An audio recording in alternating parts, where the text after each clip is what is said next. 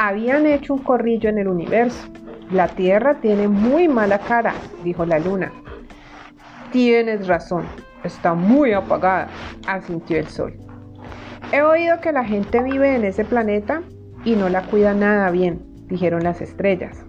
Creemos que está enferma, exclamaron las osas, y todos se acercaron al planeta para preguntarle qué le pasaba. Hola Tierra, ¿te encuentras bien? Habló primero la luna. La Tierra la miró con los ojos llenos de lágrimas y no pudo contestar. Nos estás asustando, Tierra. ¿Qué te sucede? Preguntaron de nuevo las estrellas muy preocupadas. Cuéntanos, insistieron todos. Creo que las personas no son conscientes del daño que se están haciendo, contestó muy afligida. La luna, el sol, las estrellas y las dos osas la miraron callados, esperando que continuara hablando. Los hombres están quemando bosques, talando árboles, llenando el mar de basura, exterminando a los animales, dijo sollozando de nuevo. El calentamiento global está deshelando mis polos. ¿Cómo no se dan cuenta? Están destruyendo la naturaleza, dijo tapándose la cara, que ahora lucía colorada y febril. Unos niños que estaban jugando en la calle escucharon la conversación. Tierra, tierra, no llores más, por favor, gritaron con todas sus fuerzas para que los oyeran. Decidme, pequeños, les dijo, tragándose las lágrimas. Nosotros te vamos a cuidar, no permitiremos que mueras, prometieron con voz temblorosa. La tierra entonces sintió un enorme alivio cuando vio la transparencia de sus ojos.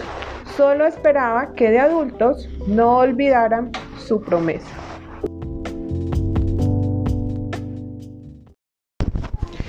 El Día del Árbol o Fiesta del Árbol es un recordatorio de la importancia de proteger las superficies arboladas. Los árboles, entre otros muchos beneficios, transforman el dióxido de carbono responsable del efecto invernadero en biomasa, minimizan los riesgos de inundación, evitan la erosión. Debemos recordar en esta fecha tan importante una famosa canción que aunque es para niños nos enseña muchísimo. Sentado debajo de un mango, debajo de un árbol de mango. Sentado me puse a pensar, los árboles tenemos que cuidar. Nos dan frutas y sombras, ellos limpian el aire. También son la casa de muchos animales, hormigas, ardillas y orangutanes, loros, búhos y lindos tucanes. Y me di cuenta qué importantes son los árboles. Por eso los tenemos que cuidar.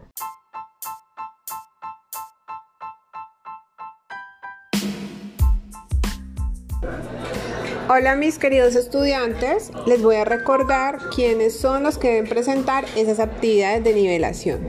Tenemos a Corpas Chico Sebastián, Domínguez Viveros John Alexander, Durán Ruiz Santiago, Escudero García José Humberto,